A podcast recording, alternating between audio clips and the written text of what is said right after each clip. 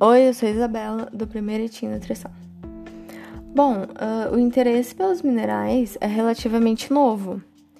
Até recentemente, os minerais desempenhavam um pequeno papel no tratamento de problemas de saúde. Hoje, a OMS, Organização Mundial de Saúde, reconhece o papel de 18 minerais, como o zinco, cálcio, ferro, o magnésio, o iodo, o selênio e outros, como base para o funcionamento normal do corpo. E mesmo que não sejam produzidos por nós, os minerais desempenham funções vitais para o organismo.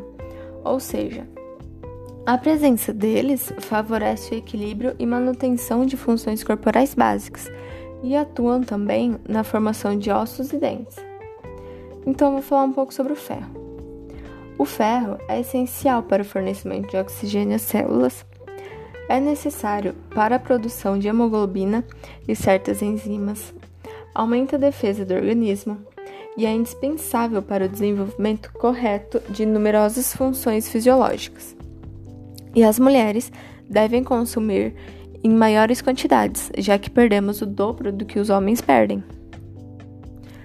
Uh, a carência do ferro pode ser devida a perdas excessivas, como uma hemorragia digestiva Pode ser também a má absorção, como diarreias, ou ainda pode ser a dieta diária, que pode estar insuficiente, causada por alimentação com muita gordura, açúcar refinado e farinha branca. Todos eles são pobres em ferro. E a carência em ferro pode causar diminuição das defesas imunitárias, consequentemente, menor resistência às infecções. Alguns alimentos que possuem bastante ferro são os cereais, o espinafre, o aspargo, o alho poró, a salsa, as batatas, as lentilhas, as cenouras e também as cerejas. As carnes vermelhas, leite e derivados também são fontes de ferro.